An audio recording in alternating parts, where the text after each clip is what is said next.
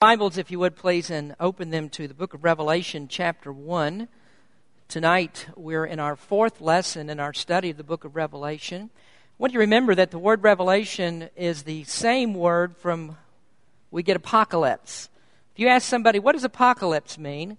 Most people will say, well, the apocalypse, that, that means the end of the world when the world ends in a big explosion and everything on the planet dies and life as we know it ceases to exist. There might be some truth to that meaning, but revelation really simply means to unveil. It means to take the lid off. That's what the word originally meant. And what we're doing here as we study the book of Revelation, we're just taking the lid off things that happened in the end times. If someone were to ask you, what does Jesus look like?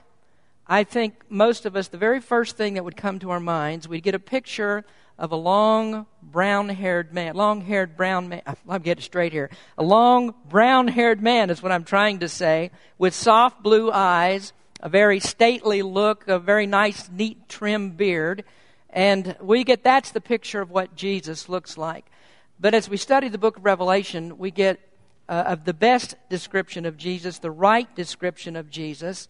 Uh, Brother Gary and I were blessed to be in Israel uh, earlier this year, and we were surrounded by a lot of Jews, believe me, in Israel, and I never saw one that looked like the pictures that you see of Jesus. I think one of the reasons why uh, that we shouldn't have pictures of Jesus today is because that puts that image into our mind. And I think that you can look into the Old Testament and read the Ten Commandments and find out we shouldn't have those kinds of things. Certainly, we shouldn't worship those kinds of things. Jesus was a very common man. There wasn't any beauty that draw, uh, draw, would draw people to him. And in fact, I, I think the Bible teaches that God did not want us to be drawn to Jesus by any physical beauty that he might have, but rather we're drawn to him through the operation and the work of the Holy Spirit upon our hearts. So it's not the charisma of Jesus as a man, it's the Holy Spirit who works in us to draw us to him. Well, in our scripture reading tonight, the, the subject that we're going to talk about is there's someone that I want you to meet. And John gives you uh, gives us a description of Jesus, and he's, it's much unlike what most people would probably think. Now, tonight we're really not going to talk so much about that description. That, that's going to come in the second part of the message next week. But uh, we're looking at a, a description of Jesus. Uh, the things we're going to talk about in the next couple of weeks are the more personal aspect of this. Whereas last week we looked at the salutation of the letter, and there we, we saw um, a, a, a, picture of the descriptive or description of the work of Jesus rather than his person. But let's read about this tonight. If you'd open to Revelation chapter 1, let's stand for the reading of God's Word. We're starting with verse number 9. Revelation chapter 1, verse number 9. I, John, who also am your brother and companion in tribulation and in the kingdom and patience of Jesus Christ, was in the isle that is called Patmos for the word of God and for the testimony of Jesus Christ. I was in the Spirit on the Lord's day and heard behind me a great voice as of a trumpet saying, I am Alpha and Omega, the first and the last, and what thou seest write in a book and send it unto the seven churches which are in Asia, unto Ephesus, and unto Smyrna, and unto Pergamos, and unto Thyatira, and unto Sardis, and unto Philadelphia, and unto Laodicea. And I turned to see the voice that spake with me, and being turned, I saw seven golden candlesticks. And in the midst of the seven candlesticks, one like unto the Son of Man, clothed with a garment down to the foot, and girt about the paps with a golden girdle. His head and his hairs were white like wool, as white as snow, and his eyes were as a flame of fire, and his feet like unto fine brass, as if they burned in a furnace, and his voice as of the sound of many waters. And he had in his right hand seven stars, and out of his mouth went a sharp two edged sword, and his countenance was as the sun shineth in his strength. And when I saw him, I fell at his feet as dead. You know, that, that's an interesting thing, right? That verse. I fell at his feet as dead. You run across a lot of people that claim that they've seen visions of Christ, and never heard one of them say, I fell at his feet as dead. But that's what John says. And he laid his right hand upon me, saying unto me, Fear not, I am the first and the last. I am he that liveth and was dead, and behold, I am alive for evermore. Amen. And have the keys of hell and of death. Write the things which thou hast seen. And remember that this is remember that that's the outline for the entire book. Write the things which thou hast seen, the things which are, the things which shall be hereafter. The mystery of the seven stars which thou sawest in, thy, in my right hand, and the seven golden candlesticks, the seven stars, the angels of the seven churches, and the seven candlesticks which thou sawest are the seven churches. Heavenly Father, we thank you for the reading of your word tonight. Lord, help us as we consider the words of this passage that you'll give us a better understanding of Jesus. And particularly, Lord, as we talk about the church tonight, give us a better understanding of that. In Jesus' name we pray. Amen. You may be seated. When I, when I read these opening verses of the book of Revelation, uh, I, I, I am really awestruck by John's presentation of Jesus. There's sort of an, an, an, exciting anticipation as you read the opening words. It, it, just seems like there's something about to happen. And certainly, people that have read this uh, throughout all the ages, they are excited about the things that are written in this book. The book contains some mind boggling, exciting events. And for some people, that excitement that you have about reading this is weighed down with fear. But for those of us who know the Lord Jesus Christ as our Savior, there's an eager anticipation, and we go into this book with our eyes wide open, knowing that the things that are there that seem horrible and terrible and fearful are not to be fearful for us, and the things that are written there for that are the good things, the very best things, the things about heaven, and all the things that are going to happen for God's children, those are specially reserved for those who know Christ as Savior. So we go into the book with, our, as I said, with our eyes wide open, with anticipation seeing what the book has to open before us. So I'm all struck by that, uh, the descriptions that John gives. But I'm also amazed at the humility of the man who wrote down the message, the humility of the one that God gave this message to. I want you to notice first tonight as we talk about this the position of John. John's position. Can you imagine if there was some preacher today who had been given the revelation of Christ?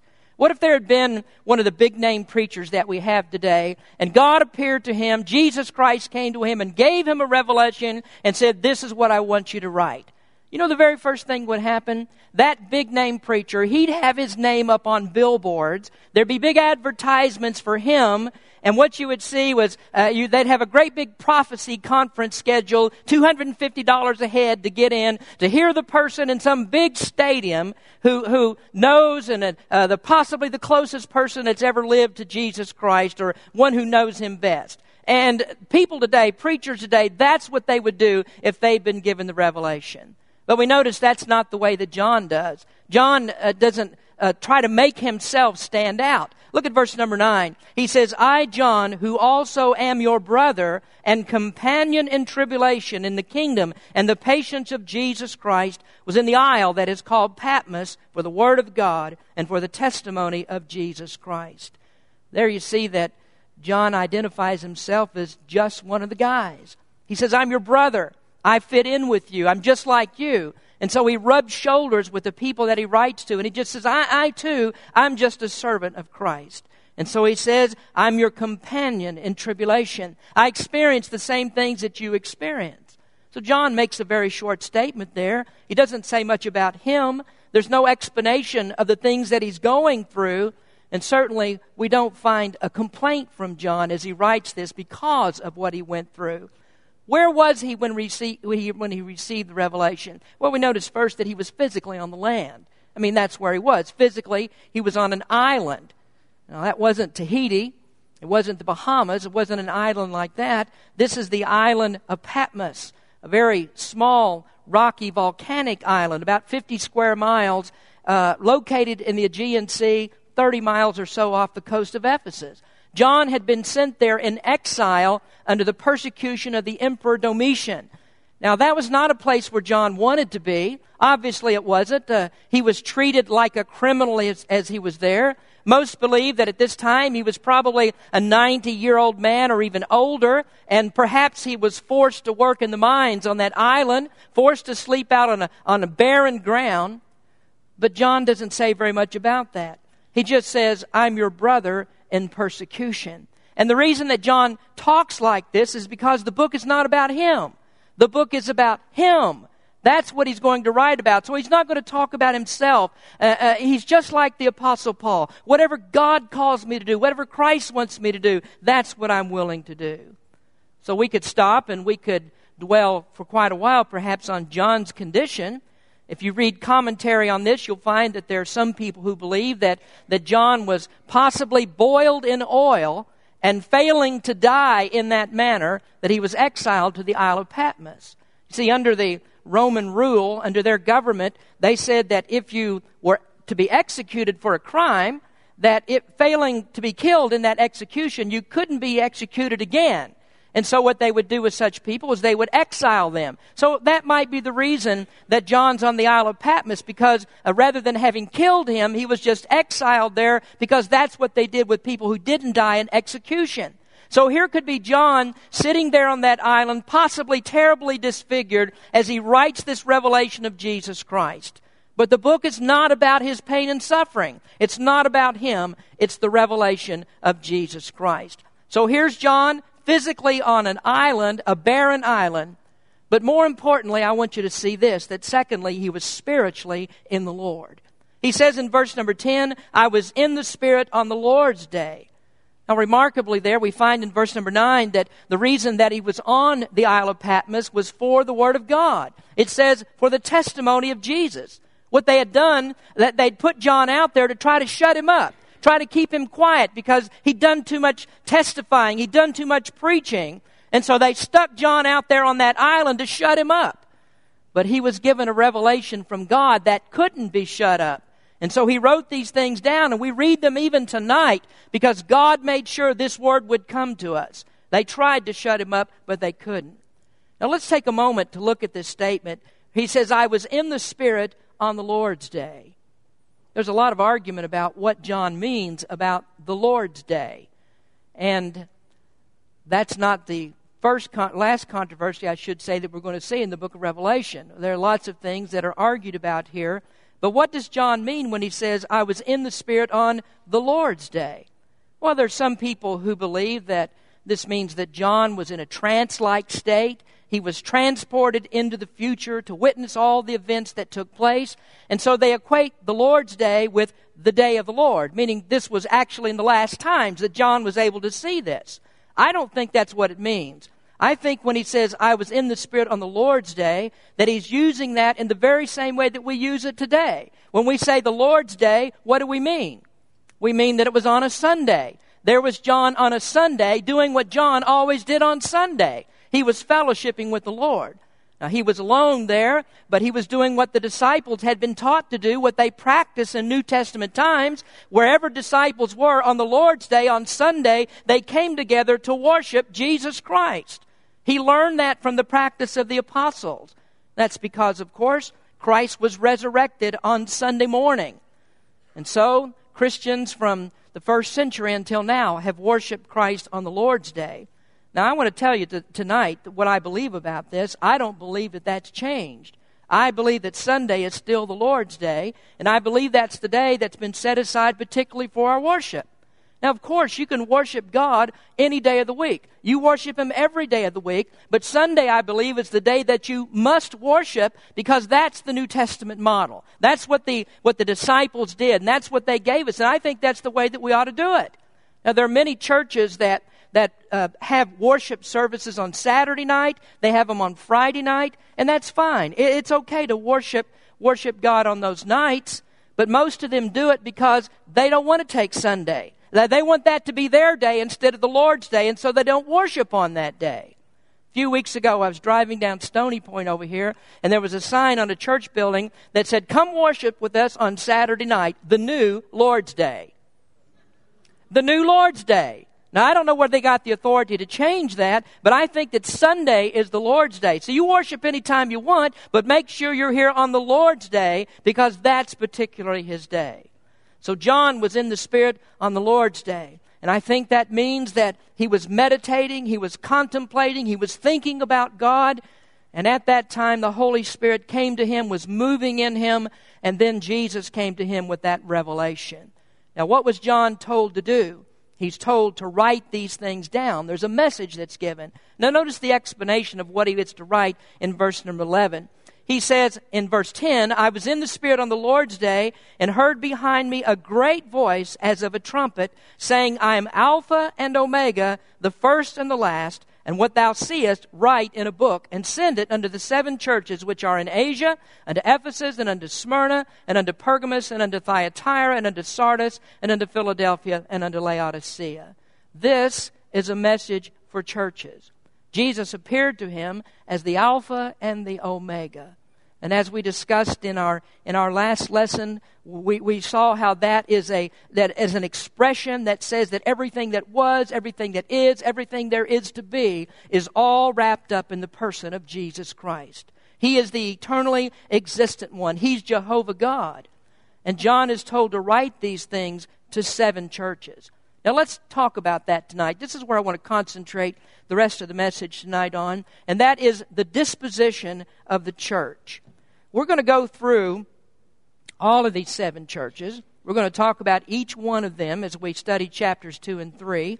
But tonight, I, I, want you to understand that these are real churches. These are real churches existent in John's time, but it's figurative of churches in all ages. I believe that the message that John wrote had a meaning to those churches in that time. There, there's something for them to learn from this, but there's also something for us to learn from this this is a message given to churches of all time. I also want to say this that these, I believe, are local churches. And I believe that's the only kind of church there is. That's the only church you'll find in the New Testament. These are seven named churches. And interestingly, in the New Testament, 116 times that the word ecclesia is translated as church, 113 of those times it refers to a local assembly. So it never talks about the church in a universal, invisible sense. This is the local church. And folks, you need to understand that the word Christian and the word church are not synonymous terms. This is a local church. These are local churches that he's writing to. Now, we're going to talk about, as I said, those seven churches individually. But for now, what I want you to understand that this is a letter that went to churches. Now, why does it go to churches? Why doesn't it go to individuals? Well, let's look at this. The church is the place for the message of Christ. In fact, the church is the only place for that message. The church is the only one who has the authority to preach the message of Christ. In Matthew chapter 28, verses 19 and 20, Jesus gave the commission to preach and to baptize and to make disciples. And that commission, I believe, was given to a church. Now, there are some people, or to the church, I should say, there are some people who think that that is an individual commission. And there's an element of, to the individual, but I think that this is given to the disciples as a church because as individuals, those disciples would soon be dead. And you remember in the commission that Jesus said, I'll be with you unto the end of the world. And there's only one way that that could happen, and that was that the commission would be given to the church institutionally. When you think about a group and you think about the institution, the only one that's going to be around, or, and it has been around since the time of Jesus, up to the time that all these things take place in the, in the book of Revelation, until the time that Jesus comes again, the only one that's been able to be around is the church of the Lord Jesus Christ. It's been here and it will be here until Jesus comes again. Jesus promised that in Matthew 16, 18. He said, And I say also unto thee, Thou art Peter, and upon this rock I will build my church, and the gates of hell shall not prevail against it. That is a promise of perpetuity for the church. The church will be here throughout storms of persecution. It was here in that first century through all the persecution that existed then. The church was here throughout all the Middle Ages and the great persecution of those times. The church is here in persecution today in many places of the world. And the church will be here until Jesus comes back, until he comes to rapture it out of this world. So the true church has been here and there's been an unpolluted stream of truth that's come down to us from the time of the apostles to this very hour. You can take some time and read about that in the Trail of Blood. Many people think, well, the Roman Catholic Church, that was the first church. No, the Roman Catholic Church tried to kill the true church. And the Roman Catholics put to death millions of our Baptist forefathers. Protestant churches aren't the true churches. They start 1500 years too late. The cults aren't true churches. They're built upon personalities and upon perversions of the Word of God or on other writings that people put on par with the Scriptures or even above the Scripture. Friends, there's only one church that has stood the test of time. It has been here since Jesus Christ and the apostles. And these are people that I believe today that we call Baptist. Now, I'm not saying that they were always called Baptists, but because they weren't. But the very same things that we teach in Berean Baptist Church, the very same truths that we hold on to, these are the very same things that Jesus and the apostles taught. I don't believe that the church has ever fully apostatized. I believe there's always been an unpolluted stream of doctrinal truth right t- down uh, from the time of the apostles until this time. And why is it true? It's because Christ promised that perpetuity. And also because Jesus said the church is the pillar and ground of the truth. So if the church ever apostatized completely, then we'd never have a pillar and ground for the truth. Paul said in 1 Timothy 3:15, "But if I tarry long that thou mayest know how thou oughtest to behave thyself in the house of God, which is the church of the living God, the pillar and ground of the truth." We're still upholding the same truths that Jesus and the apostles taught. You know, I'm thankful for something that, that Bob told me on the way out the door this morning. Uh, he said, next week it will be one year since uh, it's the anniversary since we were baptized into the Berean Baptist Church. And he said something to me. He said, I'm glad that you're still preaching today what you preached a year ago.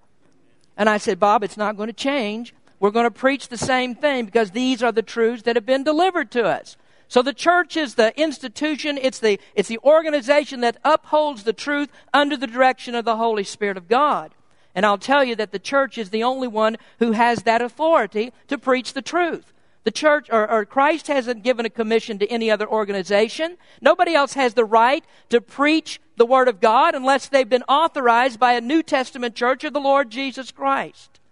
I've told you before, that's why we question missionaries. When a missionary comes to us, we always say, What church is sending you?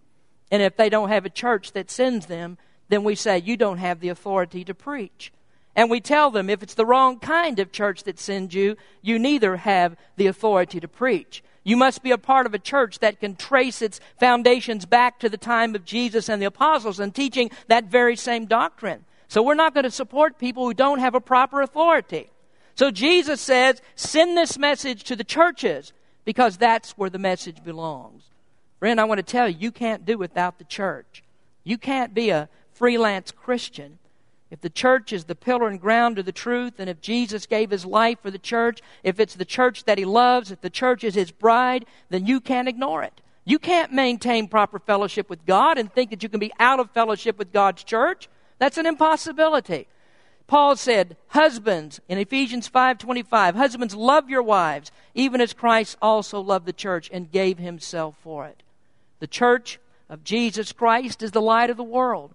It's the place where the message of the gospel is reposed. I want you to notice these words that he writes in verse number 12. He says, And I turned to see the voice that spake with me, and being turned, I saw seven golden candlesticks. Those candlesticks are symbolic of something. You know, there's a lot of people who worry about Revelation because they say, oh, there's all these signs and symbols in Revelation. We can't possibly understand them. There's no way we can know what this means. Usually, the book will tell you when there's a symbol, and often it gives you what that symbol means. And it does right here. In the last part of verse number 20, it says, The seven candlesticks that thou sawest are the seven churches. So those seven candlesticks are symbolic of the seven churches who are the recipients of the letter. And that also, I think that's symbolic again of all true churches. And it's symbolic of this very church that we're in tonight. Now, when I say candlestick, or the Word of God says candlestick, we might better recognize that perhaps as a candelabra. A candelabra, that's a light source.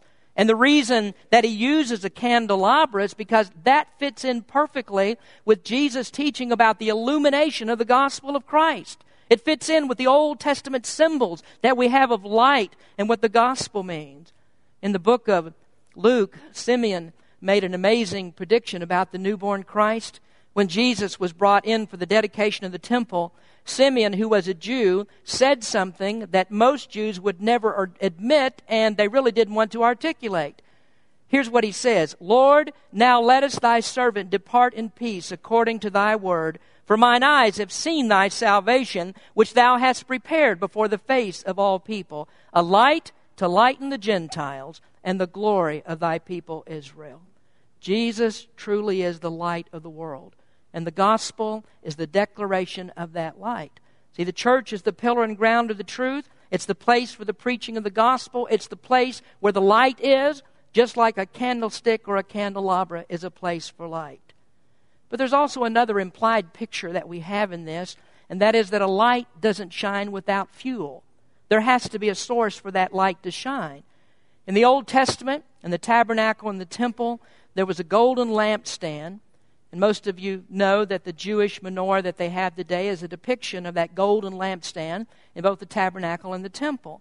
It was the priest's job to go into the tabernacle and he would pour oil into the little bowls on the candelabra, and that was the fuel for that light in the, in the temple and the tabernacle. Well, that oil is a symbol of the Holy Spirit.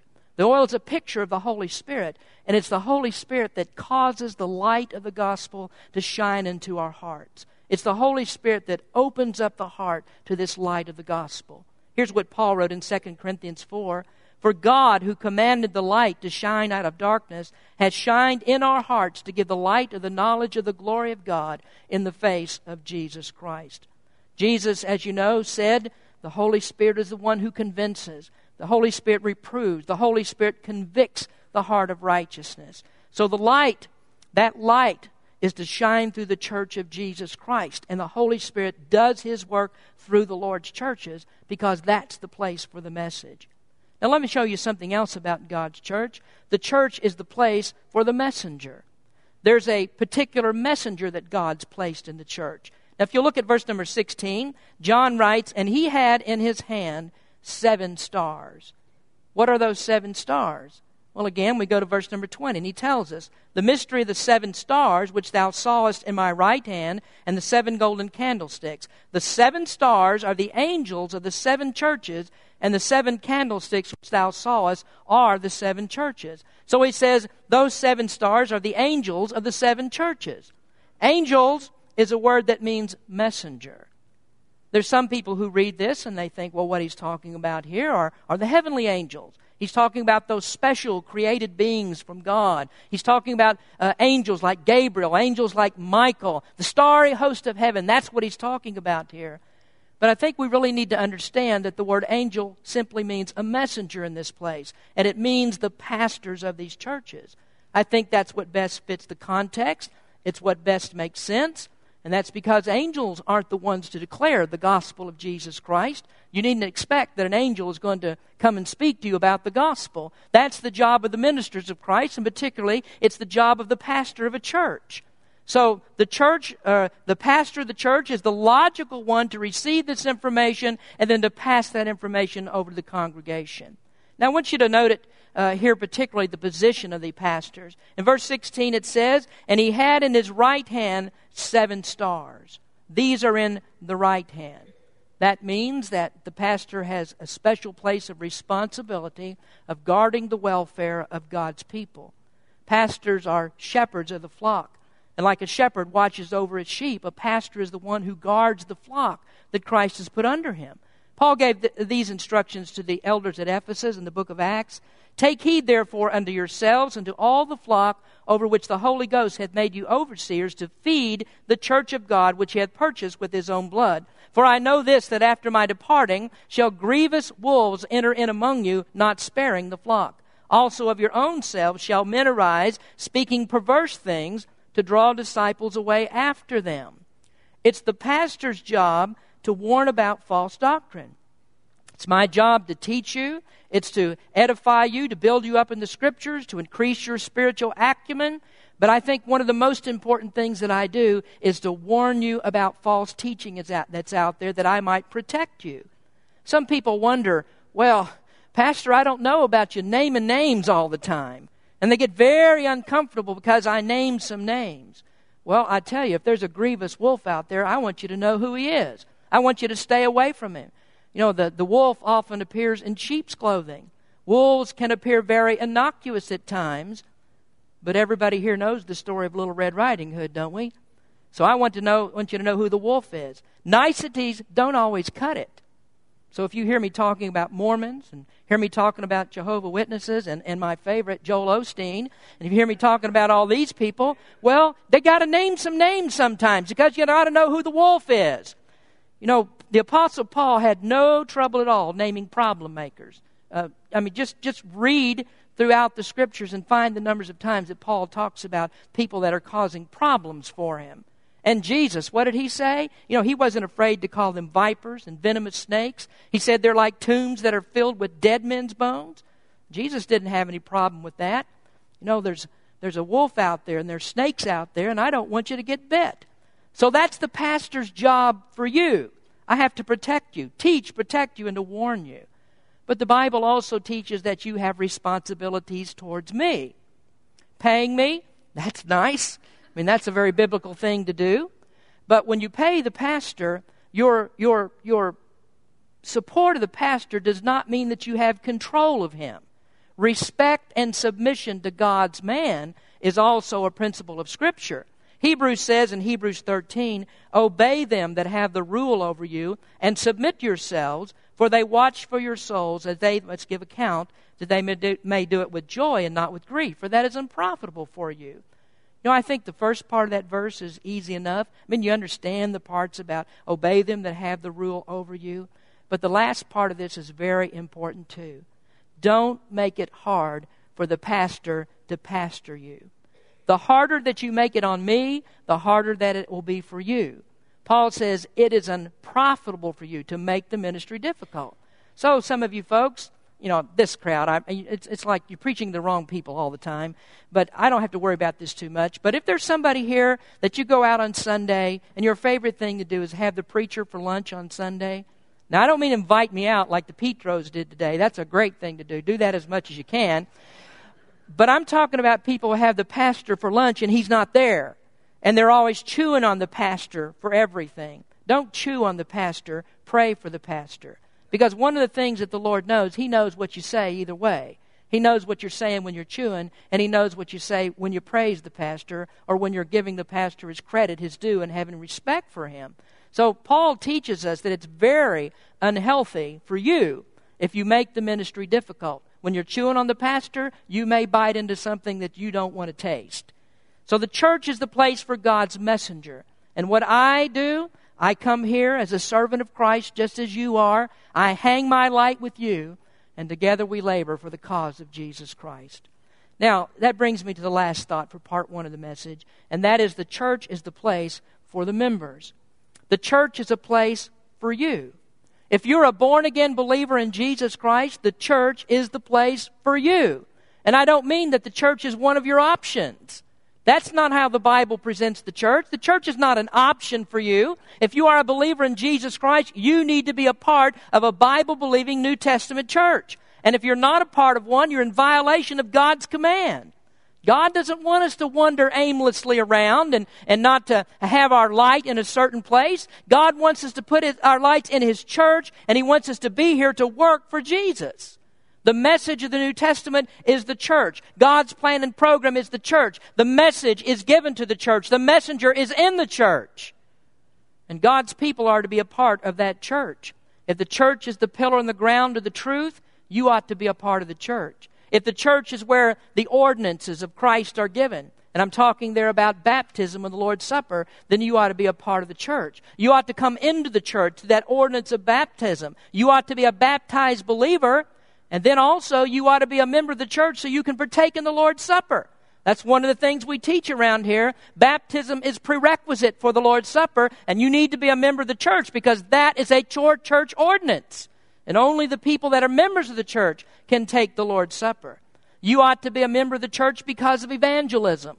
I mean, if this is the place that God has given the commission, then the only way that that commission can rightly be carried out and scripturally be carried out is in the church of the Lord Jesus Christ. And that's why you need to be a member. You need to be a member of the church because of fellowship. You're commanded to be in fellowship with God's people. And if you want the strength and the fellowship of God's people, You'll only find it in the church of the Lord Jesus Christ. Church membership shows your commitment to Christ. You show me a Christian who's not a member of a church and try to prove his commitment by that, and I'll say, You've got a hard job to do. Our church membership proves our commitment. Christ loved the church and gave himself for it. So there's nobody can say, I don't need the church.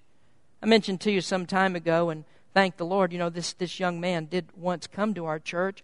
I met a young man sitting uh, at the car wash one day, and we were talking, and I was talking to him about church and about being saved. And uh, uh, he actually had a Bible with him, and that's I spotted him when I sat down. First of all, so I sat down beside him. I said, I wasn't like Philip or anything. What are you reading there? Do you understand what you're reading? But uh, uh, he was actually reading in the book of Ezekiel, if I remember. But uh, we got to talking about it. I said, Are you a member of a church somewhere? And he said, Oh, I don't believe in organized religion. I, I don't believe in the, you know, I, I, I don't want to be a part of a church. And I said, Well, how can you get around the church? I mean, here you have scripture that says that Christ loved the church and gave himself for it. It says he died for the church. It says all these things about the church in the Bible. I mean, this is the plan and program. Christ started a church, the disciples were part of a church. Paul's writing to churches. How are you going to say I don't like organized religion? What's more organized than that? Well, he did come to church, thank the Lord for that, one time at least. But you see, you can't do without the church. God, uh, Christ has commanded you to be here. You can't please God without it. Now, folks, what I'm telling you right now, what I'm telling you right now is one of the main reasons that people get all excited about the book of Revelation, but then they peter out before the pastor ever gets through with the study. And that's because they get all excited about signs and symbols in Revelation. We want to hear about all these things that are going to happen and explain to us what all the signs and symbols mean. And you come to find out in the very first chapter that the signs and the symbols have something to do with you and your personal commitment to Jesus Christ. It happens right there in the very first chapter. The very first signs and symbols are about you and your relationship to the Lord. That's not too exciting for a lot of people. And so they fall out of the study. Folks, what I'm telling you tonight, there is someone that I want you to meet. We'll get to his description next week. But there's somebody I want you to meet. And the very best place that you can meet him is in the church of the Lord Jesus Christ. It's among the fellowship of God's people. Here's the place where you'll get to know Jesus better. You'll get to know him better. You'll get close to him right here as you get close to people who are also his followers that are in the church. You know, the Apostle Paul teaches that, is that when you get close to God's people, when we have unity in the Spirit, when we're all together as God's people in God's house, in God's church, then we're going to be like Christ as well. So as we get close to Christ, we'll get close to one another. And as we get close to one another, I think we'll also get close to Christ. Now, that's the last statement for your listening sheet tonight. The church is the best place to meet and to know Jesus. So if you're not a member of a Bible believing church, I believe that Berean Baptist Church is a church for you. Most of you, if not all of you here tonight, uh, you are members of the church. But if you are, then go out and shed a little gospel light on somebody else. Tell them about your church. Tell them that the church is a place where they can worship and then be in fellowship with the Lord. If you're not a member of Berean Baptist Church, I want to tell you that the door is open tonight. The invitation is open for you where you can come here and put your light to shine for Jesus Christ. There's somebody that I want you to meet, folks. And I just wonder have you met him yet? Let's pray. Heavenly Father, we thank you for this time we have to look into your word. Lord, help us to understand better what you, this church that you've given us, and what you want us to do as members of your church, how we can be close to you through the church. Lord, help us to see the real importance of that. Lord, I pray for members of Berean Baptist Church that have been unfaithful. Lord, we know this is the place where we ought to be when the church meets, and we ought to work in your church. Just speak to the membership of our church, Lord, and bring us together. Then, Lord, I pray for anyone here tonight who might not know you as Savior. May they recognize Jesus Christ through this message. In Jesus' name we pray. Amen.